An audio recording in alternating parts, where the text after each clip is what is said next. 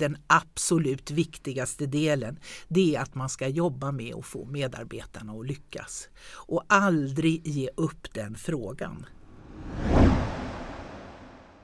Du lyssnar på Chefspodden med mig Hanna Broberg och idag ska vi få recept på gott ledarskap.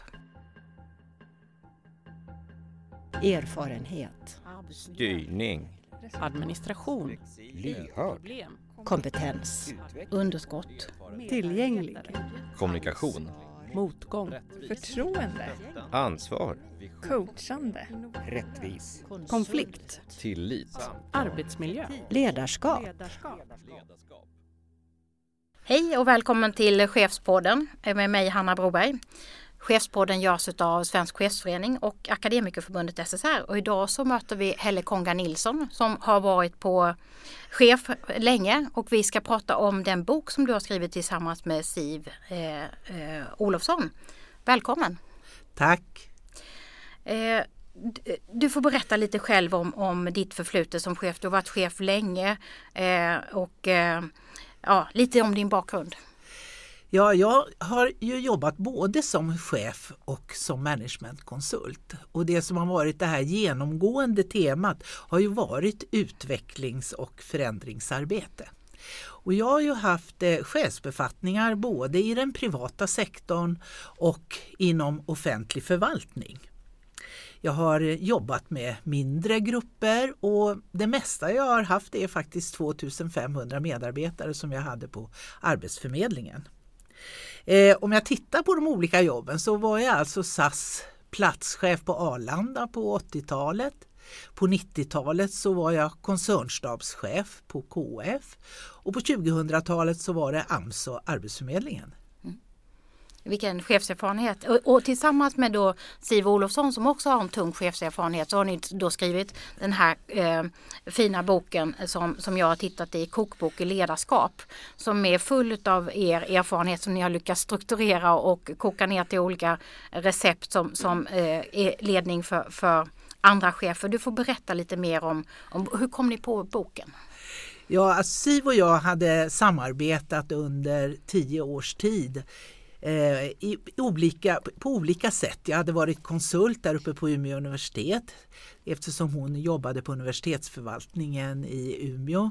Eh, men vi hade också hunnit bli vänner på tid, eh, under den här tiden. Och eh, när hon hade bestämt sig för att gå i pension så träffades vi här i Stockholm och då föddes idén om att borde vi inte skriva en bok tillsammans. Och vi hade ganska samma uppfattning om att vi saknade ledarskapsböcker som beskrev hur man gör. Och så satt vi och pratade och sa vi så här att vi har väl lyckats ganska bra båda två. Tänk om vi skulle ta och berätta hur vi har gjort. Och det var egentligen starten på att vi började det här arbetet. Men efter ett år när vi kände att det blev bara mer och mer så eh, kände vi att nu måste vi nog få till en knorr på det här. Och jag har alltid varit intresserad av matlagning och en morgon så ringer Siv mig och säger att Helle, jag drömde en dröm där du stod vid grytorna. Ska vi inte kalla boken för Kokbok i ledarskap? Och på den vägen var det och sen började det tunga struktureringsarbetet som till slut ledde fram till vår bok. Mm. Ja, jättekul för jag tycker när jag har tittat i den, jag har inte jobbat med den som man kan göra som chef men, men att eh, det, det, märks i er egen erfarenhet. Det är inte en konsultbok som, som berättar metoder och sådär utan det, det är mycket av er erfarenhet och då tänker jag du har inte bara varit chef, du har haft många chefer också såklart. Eh, vad, vad, är liksom vad är, en, vad är en bra chef om du ska liksom beskriva eh, vad som kännetecknar en bra chef? Ja, jag skulle vilja säga att om man bara får säga en sak så är den absolut viktigaste delen det är att man ska jobba med att få medarbetarna att lyckas och aldrig ge upp den frågan. Eh, det i sin tur ställer krav på att man faktiskt tycker om människor. Och naturligtvis också att man kan prata med människor, kommunicera som det heter med lite finare ord. Jag tror också väldigt mycket på att om man ska lyckas i sitt chefskap så måste man vara ärlig. Och då menar jag ärlig med sig själv också. Att man är äkta och att man säger hur saker och ting är och vågar vara sig själv. En annan del som är väldigt viktig det är att verksamhetens resultat måste vara mera vägledande än din egen status. Och att det här kräver naturligtvis att om du ska få dina medarbetare att lyckas måste du själv ha en god kunskap om vad verksamheten handlar om och vad som krävs för att skapa ett bra resultat. Tycker du, du är inne på sånt som handlar om en, en ganska mogen, en trygg chef eh, som har liksom goda förutsättningar, som, som vågar öppna sig och sådär. Eh, i- i- hur lätt är det liksom? Det är inte alla chefer som har den situationen att man vågar vara prestigelös, vågar, vågar lita på sina medarbetare, vågar lämna över till sina medarbetare, vågar vara till för sina medarbetare. Ja, jag, jag tror att om man är, ställer sig själv frågan, klarar jag det här själv? Är det jag som ska göra all verksamhet? Så är det ju ganska enkelt att komma fram till, nej så är det inte. Utan jag tror att man ska vara ödmjuk inför det här jobbet, att eh, det går inte att klara sig själv. Och känner du dig osäker och inte har tillräcklig erfarenhet, säg det. Alltså det är det jag tror. Alltså det finns, de flesta människor är hjälpsamma. Och på samma sätt som jag vill att medarbetarna ska lyckas så lovar jag att många gånger har medarbetarna hjälpt mig att lyckas. Och det handlar någonstans också om att jag själv är beredd att ta emot goda råd. Att, Hörru du Helle, det här kommer inte att funka. Och så frågar man varför och får man då bra skäl? Och det är det här som jag tror att eh, bristande erfarenhet egentligen gör att man ska vara ärlig med det och verkligen efterfråga att få ett stöd. För det kan man alltid få. Jag har aldrig fått ett nej. Om, om du ser till dig själv som, som chef, då, nu är du inne på mycket av det, eh, men, men glädjen och din egen drivkraft, var, var, var, varför gillade du att vara chef? Ja, jag tror att jag gillar att bestämma och påverka. Eh, och, och har väl antagligen alltid gjort det. Eh, men till det skulle jag vilja säga att jag har också varit beredd att ta ansvar. För Det tror jag är någonting betydelsefullt. Att ansvaret du får som chef, det kan du liksom aldrig frigöra dig ifrån. Det måste du alltid ha med dig. Sen är ju det här att det finns ett fint ord man säger att man är målorienterad. Men jag skulle vilja säga att det handlar egentligen om att man vill skapa resultat. Man vill se någon synlig effekt utav allas ansträngningar och det har för mig varit en stark drivkraft.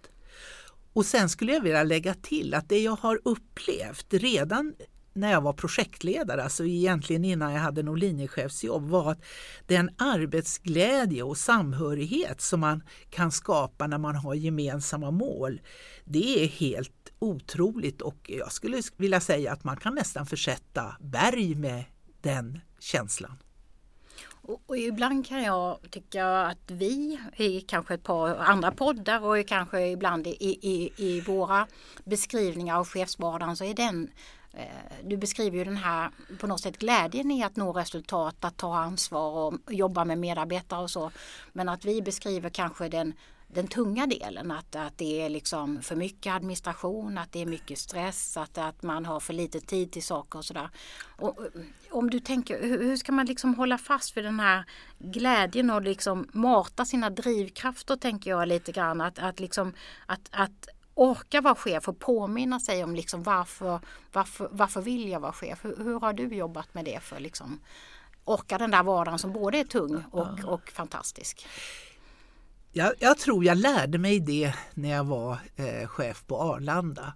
Därför att där var det mycket saker som var krångliga och det enda jag visste när jag åkte till jobbet på morgonen att det blir nog inte som jag har planerat.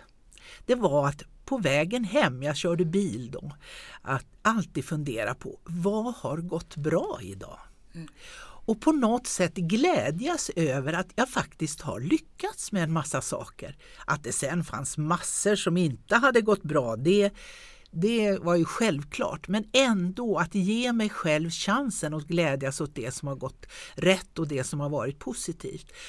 Och eftersom jag kände att det fungerade för mig så har jag, tycker jag också att man ska jobba med att försöka få medarbetarna att känna på samma sätt. Att känna glädje över det som är positivt. Sen måste man självklart ta tag i alla problemen och lösa dem. Och jag menar någonstans, tar man bara tag i problemen i tid så går det mesta att lösa. Det är problem man inte tar tag i som är det, det värsta för att de ökar bara under tiden de finns kvar. Sen är det ju naturligtvis så här också att eh, man pratar mycket om det här med att det finns så mycket arbetsuppgifter och mycket administration och så vidare. Man kan faktiskt även delegera sådana arbetsuppgifter när man är som chef så att man som chef kan ägna sig mest åt sina medarbetare. Och ändå var väl just eh, en av de saker som ni gjorde på SAS var ju att platta till organisationer. Sen gjorde kommunerna det ännu mer, plattade ännu mer än SAS gjorde. Ja. Blev det någon eh, administrativt stöd kvar då? Ja, det, det blev det faktiskt och sen försökte vi ju faktiskt att förenkla de administrativa rutinerna så mycket som möjligt. Men eh, jag försökte få olika medarbetare, både personer i min egen ledningsgrupp och andra, att ta på sig en del av det administrativa jobbet så att inte jag själv hamnade i någon slags administrativ gröt som det lätt kan bli. Och eh, om många är involverade, man kan ta olika delar, så får, ökar också förståelsen för komplexiteten i verksamheten. Mm. Jag måste fråga dig, det, ibland så säger man att eh, man, manliga chefer har lite lättare att få det där administrativet och, och, och administrativa stödet och, och eh, delegera än, än kvinnor. Men har du känt att det har varit något problem någon gång för dig som, som kvinna och chef? Nej, det, det, det tror jag faktiskt inte. Men någonstans, det som har varit min drivkraft är att jag tycker ganska illa om administrativt arbete och är inte speciellt bra på det heller. Och av det skälet så har jag nästan alltid börjat med att försöka få ordning på det så jag slipper att bekymra mig för det och oroa mig för det. Och eh, det gör ju att under årens lopp har jag insett betydelsen utav att jag har en nära medarbetare som faktiskt tycker om det och är bra på Är det. proffsig på den delen? Ja. Ja.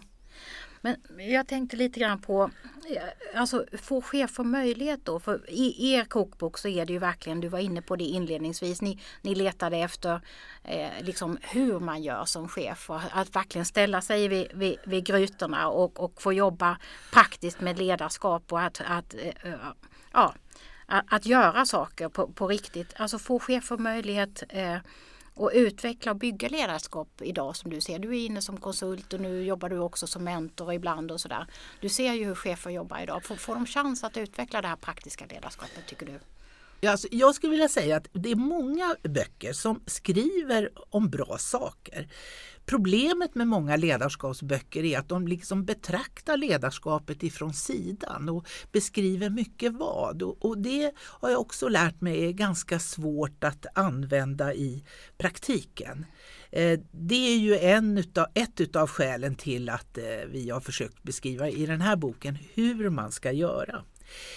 Det andra är ju att jag tror ju faktiskt inte att det finns ett sätt som fungerar. Jag tror ju att det är många sätt som kan fungera. Och det Siv och jag försökt att skriva om det är hur vi har fått det att fungera. Och jag tror att varje chef som också befinner, alla chefer befinner sig i olika verksamheter, är att man måste pröva sig fram. Det är det som är viktigt. Och det är där det är så betydelsefullt att du som chef har ett bra nätverk med kollegor, om det finns i din egen organisation eller i någon annan.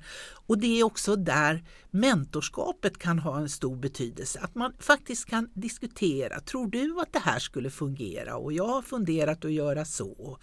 Ofta säger mentorn pröva så utvärderar vi det. Och det är det här lite grann att man måste hitta sin modell. Och det Siv och jag vill är att inspirera och skapa trygghet genom att säga att det går att göra, men gör det på ditt sätt. Och få lov att misslyckas, det gäller väl både medarbetare och chefer? Självklart! Ja. Själv har jag lärt mig mest av mina egna misstag skulle jag vilja säga. Många brukar säga att det är så. Om man analyserar dem och funderar. Ja, och vågar. Ibland är det lite otäckt att analysera sina egna problem, men jag lovar, det är där den stora kunskapsutvecklingen sker. Vi ska komma in på några av recepten också i boken för ett gott ledarskap. Men jag tänkte bara först eh, Eh, alltså, du pratar mycket om eh, samarbetet med medarbetarna, vad till för medarbetarna och, och att, eh, eh, eh, att sträva efter en öppen kommunikation. Eh, pratade du och jag lite nu innan vi eh, började podden och, och hur viktigt det är att, eh, att, att jobba med en liksom bra dialog och få till den. Hur, hur tänker du kring dialog och kommunikation? Vil, vilken betydelse det har när du ska liksom få ett förändringsarbete att fungera eller nå dina resultat och så i en organisation? Jag tycker att samtal är ett väldigt fint ord. Jag skulle vilja säga att det handlar om att tala samman. Och det är det enskilt viktigaste chefsinstrumentet. Och egentligen är det, om man nu ska prata om att jag som chef ska träna på någonting, så är det att tala samman. Och i det ligger det både att förmedla budskap och att aktivt lyssna. Är du duktig på det, då kommer du väldigt, väldigt långt. Och eh, Samtal kan man faktiskt naturligtvis då för, föra med enskilda individer men vi har även i vår bok skrivit hur man kan föra samtal med grupper och komma, med ganska, komma till ganska bra resultat.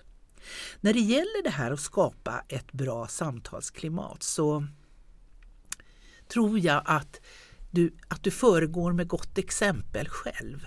Att du själv är öppen och vågar att prata. Även berätta om sådana frågetecken du har, funderingar du har. Men det är viktigt att alltid komma med någon slags slutsats. Det går inte att släppa bara massa frågetecken utan man måste alltid kunna presentera någon idé. Hur ska vi hantera det här? Men det går väldigt bra att, berätta att innan jag kom fram till det här så hade jag också många funderingar. Sen tror jag också att det är viktigt att man bygger in i det vardagliga, det dagliga arbetet att det är naturligt att ha samtal om verksamheten. Om det som är bra, det som är mindre bra, vad vi vill göra, hur vi vill förändra och att skapa lite olika perspektiv. Det erfarenhetsutbytet måste du som chef även organisera för dina medarbetare. För de kan också sitta väldigt ensamma med sina arbetsuppgifter. Det som är A och O om du inför ett sånt här samtalsklimat, det är att du aldrig missbrukar förtroenden.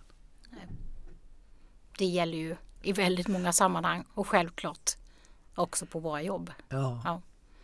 Eh, eh, jag, du har ju liksom vecklat ut redan nu här i början på vår, eh, vårt samtal och vår podd här en, en liksom röd tråd som, som handlar om någon slags äkthet, öppenhet, ärlighet, lyssnande och så vidare.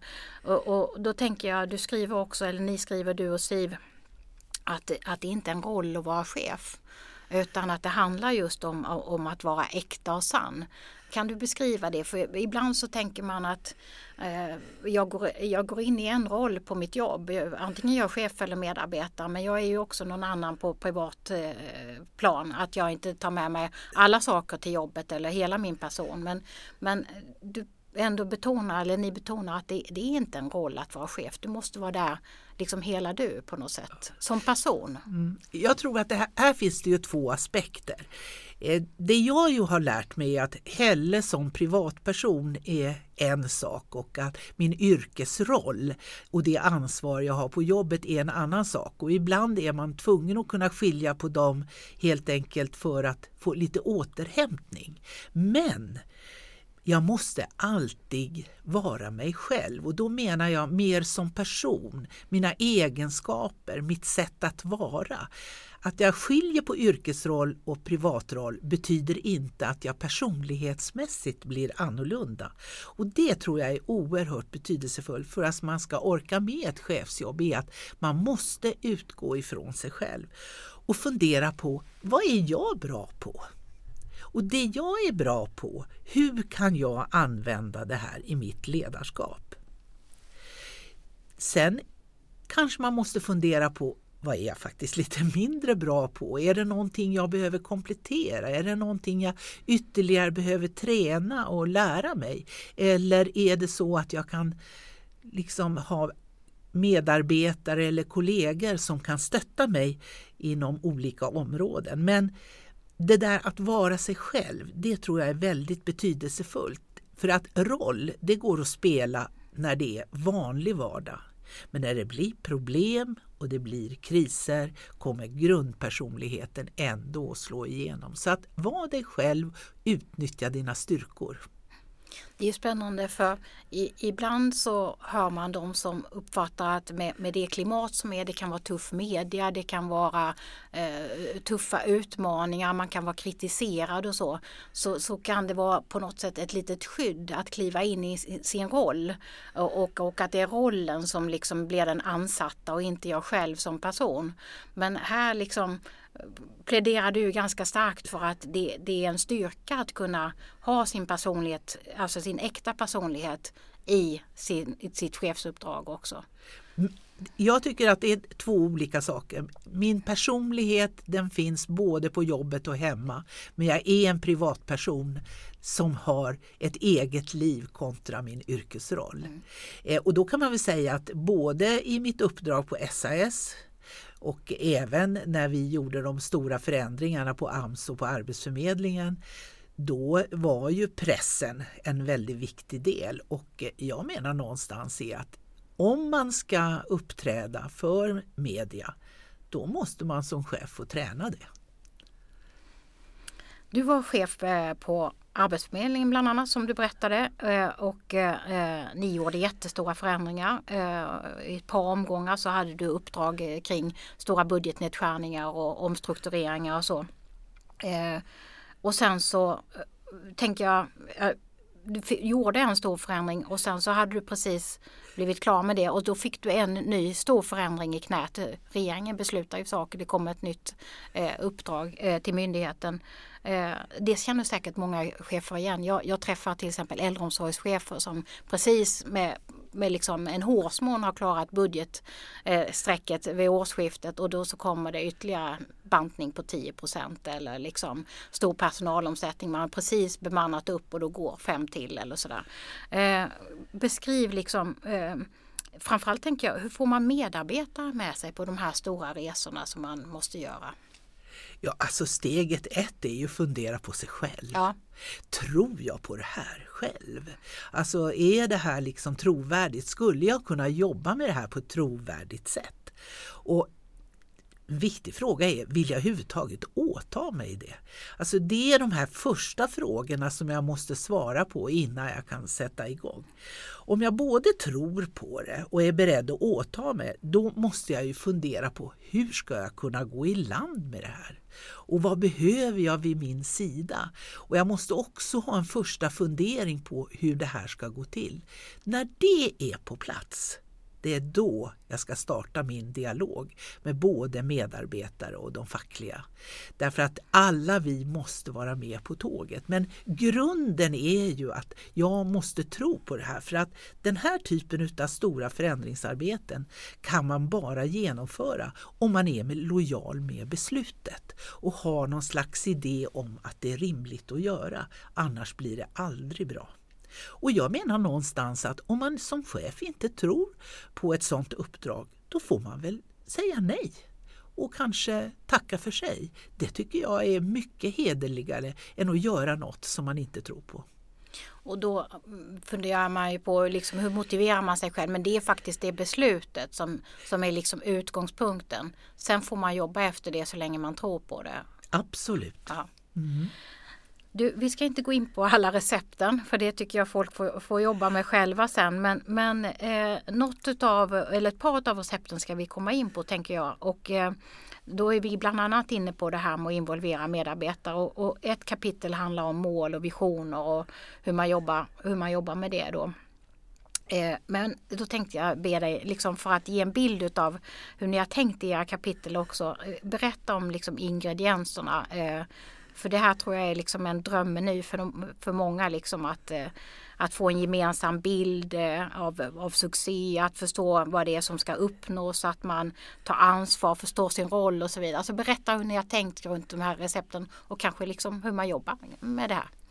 Ja, både Siv och jag är ju överens om att om man ska få till ett bra arbete så måste man delegera till medarbetarna och medarbetarna måste ha en möjlighet att ta ansvar för sitt arbete. Och för att vi ska vara säkra på att summan av allas insatser ska bli det positiva resultatet som vi efterfrågar, då måste vi ha en gemensam bild utav vart vi ska.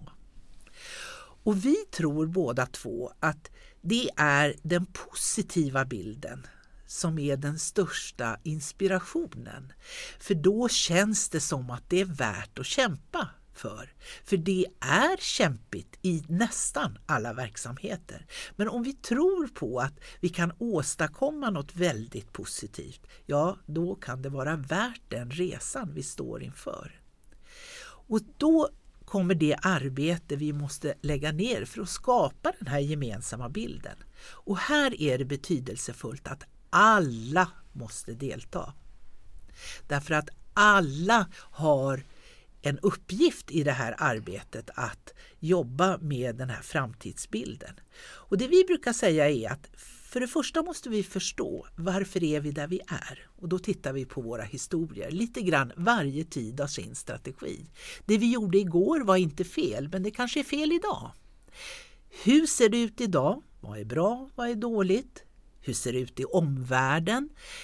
Det är både vår bransch och våra konkurrenter och så vidare. Och hur skulle vi önska att det ser ut? Sen kan man lägga planer och var och en kan ta sitt ansvar. Och då tänkte jag komma in på ett av favoritrecepten då tycker jag. Eh, det är ju det här eh, som du är inne på nu när du pratar om eh, visionsarbetet, att få med sig medarbetarna. Alltså framgång genom medarbetare. Eh, berätta liksom all den erfarenheten som du liksom har eh, också varit inne på här. Eh, hur tänker man eh, och, och jobba med, med sina medarbetare för att få dem liksom att växa och, och, och vara de som bidrar aktivt till det här goda resultatet. Hur, hur jobbar man genom sina medarbetare? Ja, för det första skulle jag vilja säga att varje chef måste ha med sig i bagaget att 80 procent av verksamheterna, det är, verksamheten det är vad medarbetarna gör. Och därför måste du som chef prioritera det. Och om du själv har förstått verksamheten och också förstått ditt uppdrag, då är det ditt ansvar att få medarbetarna att förstå det här. Det här att ha en kunskap och både ha en vilja och förmåga att använda den och i organisationen få tillåtelse att använda alla sina kompetenser, det kan skapa många resultat. Vad som är viktigt för dig eh, som chef det är att förstå att olikheter i din organisation ofta är en tillgång och de, det ska du liksom ta väl hand om. Kopior av dig själv, ja det är ingen bra succé tycker jag. Sen handlar det om att ge individuella förutsättningar. Vi ser olika ut. Alla behöver få sina utmaningar men människor befinner sig på, i olika situationer, i olika lägen och där kommer ditt ledarskap att vara helt avgörande att du kan se till att det fungerar bra. Sen finns det självklart situationer med medarbetare som det inte går så bra för. Och det kan du ju naturligtvis som chef inte strunta i utan måste ta tag i. Och det kan handla allt om att medarbetaren har fel arbetsuppgifter. Det fungerar inte med samarbetet med kollegor. Dina och medarbetarens förväntningar stämmer inte överens och det kan faktiskt också vara en felrekrytering. Och vid sidan av allt det där positiva arbetet så måste du naturligtvis som chef stötta en sån medarbetare och ta tag i det. Mm. Och, och, då tänker jag på några av de här sakerna som, som du också beskriver. Det, det kommer till, tillbaka, det är inte upprepningar i receptet men det kommer tillbaka i ert synsätt tycker jag. Det, att det, det krävs en, en tydlighet, det är tydliga uppdrag, det är, eh, är tydlig, tydliga mål och så vidare. Det, eh, och, och struktur. Eh, och du sa också, gillar man inte det här med administration, det är bra att ha det där på plats för det är en slags bas, en trygghet. Så beskriv liksom hur du har tänkt kring det med struktur och tydlighet. Vilken betydelse har det och hur har du jobbat med det? Ja, alltså tydlighet är ju någonstans så här, grunden är ju att jag har förstått mitt uppdrag och vet ungefär hur jag ska förklara det. Och så måste jag ju förmedla det här till mina medarbetare. Sen måste jag som chef förstå att mycket av kommunikationen är ju ett mottagarproblem och ett, inte ett sändarproblem. Och det betyder ju att även om jag själv tycker att jag har varit väldigt tydligt när jag har förklarat så måste jag efterfråga feedback och återkoppling ifrån medarbetare. Hur har de uppfattat det jag sa? Och det är först då jag kan få någon slags bekräftelse på att vi är överens om vad det är vi ska göra. Och en sån här tydlighet, det skapar trygghet i organisationen. Mm. Och strukturen den är till för att man ska ha lätt att jobba med sina uppgifter. Att det finns på plats och man kan hitta sina dokument och man kan Absolut. Ja. Så att utan struktur fungerar ju inte organisationen. Och någonstans är det ju så att har du strukturen på plats, då kan man göra mindre utsvävningar. Och ändå vara säker på att man når målet. Så allt det där fina man pratar om kreativitet och, och liksom nyskapande och så. Det, det bygger mycket på att strukturen finns på plats. Absolut. Ja. Mm. Du, jag, jag tänkte också att vi, när du beskriver både att man kan titta bakåt, man ska titta framåt, man ska titta på omvärld och så. Mycket som jag hör i, i dina beskrivningar handlar om att du är duktig på att liksom Eh, byta perspektiv, att du tar någon annans perspektiv, till exempel medarbetarens perspektiv och så. Hur, hur, eh, Ja, ibland brukar man ju använda ordet empatisk och då handlar det om att man kan förstå reaktioner och konsekvenser av andra. Men jag tror att när det gäller ledarskapet så är det väldigt viktigt att fundera på hur ser våra kunder på oss? Hur, eh, hur, ja, hur ser våra medarbetare ut? Och jag måste på något sätt förstå alla de här perspektiven för att också kunna leda verksamheten rätt.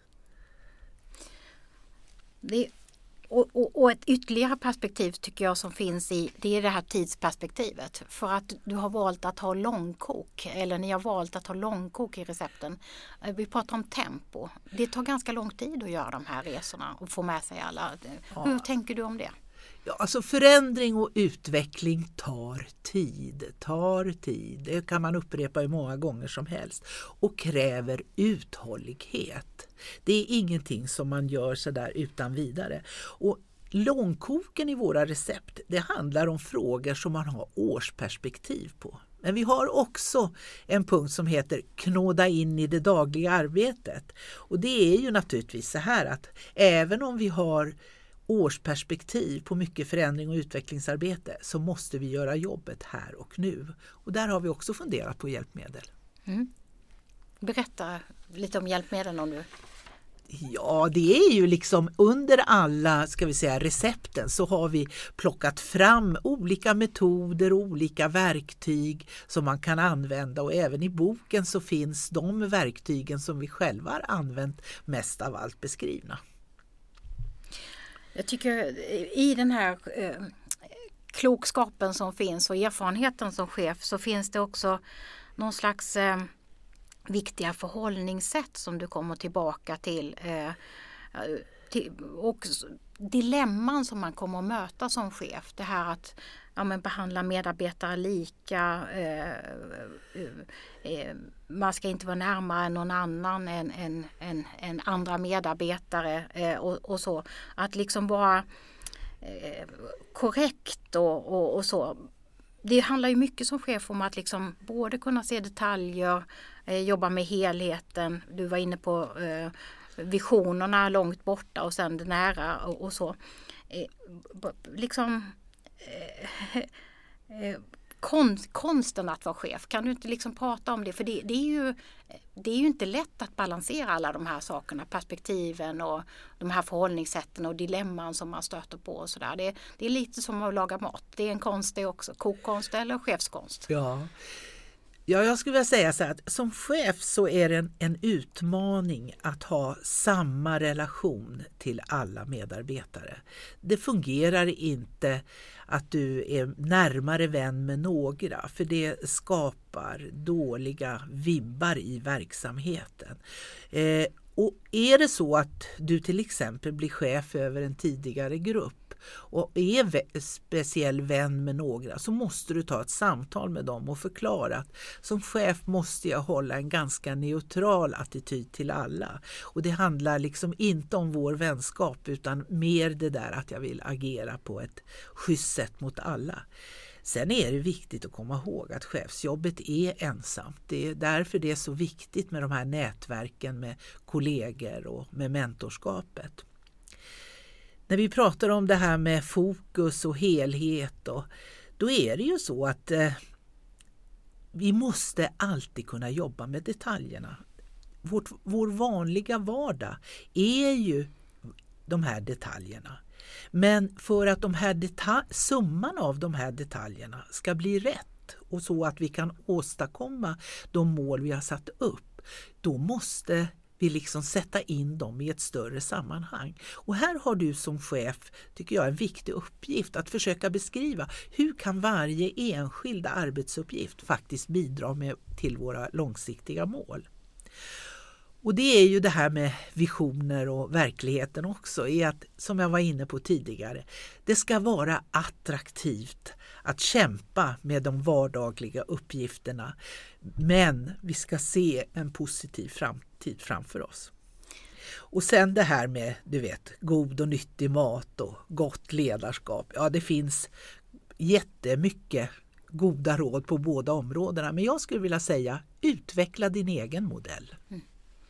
Jag tänkte, ja, och det är kanske det bästa rådet för jag tänkte just avsluta eh, vår eh, podd nu med att höra med dig. Det handlar mycket om det här eh, det mogna ledarskapet, det trygga, det närvarande det, och, och, och då man är ny chef och inte har all den där erfarenheten att kliva in i detta som hel person och, och, och eh, god chef. Eh, utan man vill utveckla det. Hur, hur ska man liksom få det att fungera? Hur ska man utveckla sig själv tycker du som ny chef? Ja, jag skulle vilja säga så här, lita på dig själv. Och de som har rekryterat och anställt har ju faktiskt gjort det. Lita på ditt eget omdöme. Skapa nätverk och ha en mentor. Och tänk så här, det är faktiskt ingen katastrof att göra fel. Säg som det är och gör om. Själv har jag ju lärt mig mycket av mina misstag. Och en ytterligare sak som jag skulle vilja lägga till är att medarbetare älskar chefer som är människor. Mm. Tusen tack till dig Helle Konga Nilsson. Eh, de som är medlemmar i Akademikerförbundet eh, SSR och Svensk chefsförening har chans att träffa dig på ett par chefsfredagar nu framöver. Och då får man eh, möjlighet att, att fundera mer kring detta och ta del av många fler handfasta råd. Eh, för dig som, som känner att du skulle behöva hjälp eller stöd av Chef Direkt så finns det också möjlighet att få eh, råd och eh, eh, samtala med någon. Men nätverken på chefsfredagarna är en viktig möjlighet. Så välkommen till dem. Tack till alla er som har lyssnat på Chefspodden och ni är varmt välkomna tillbaka i en ny podd om två veckor.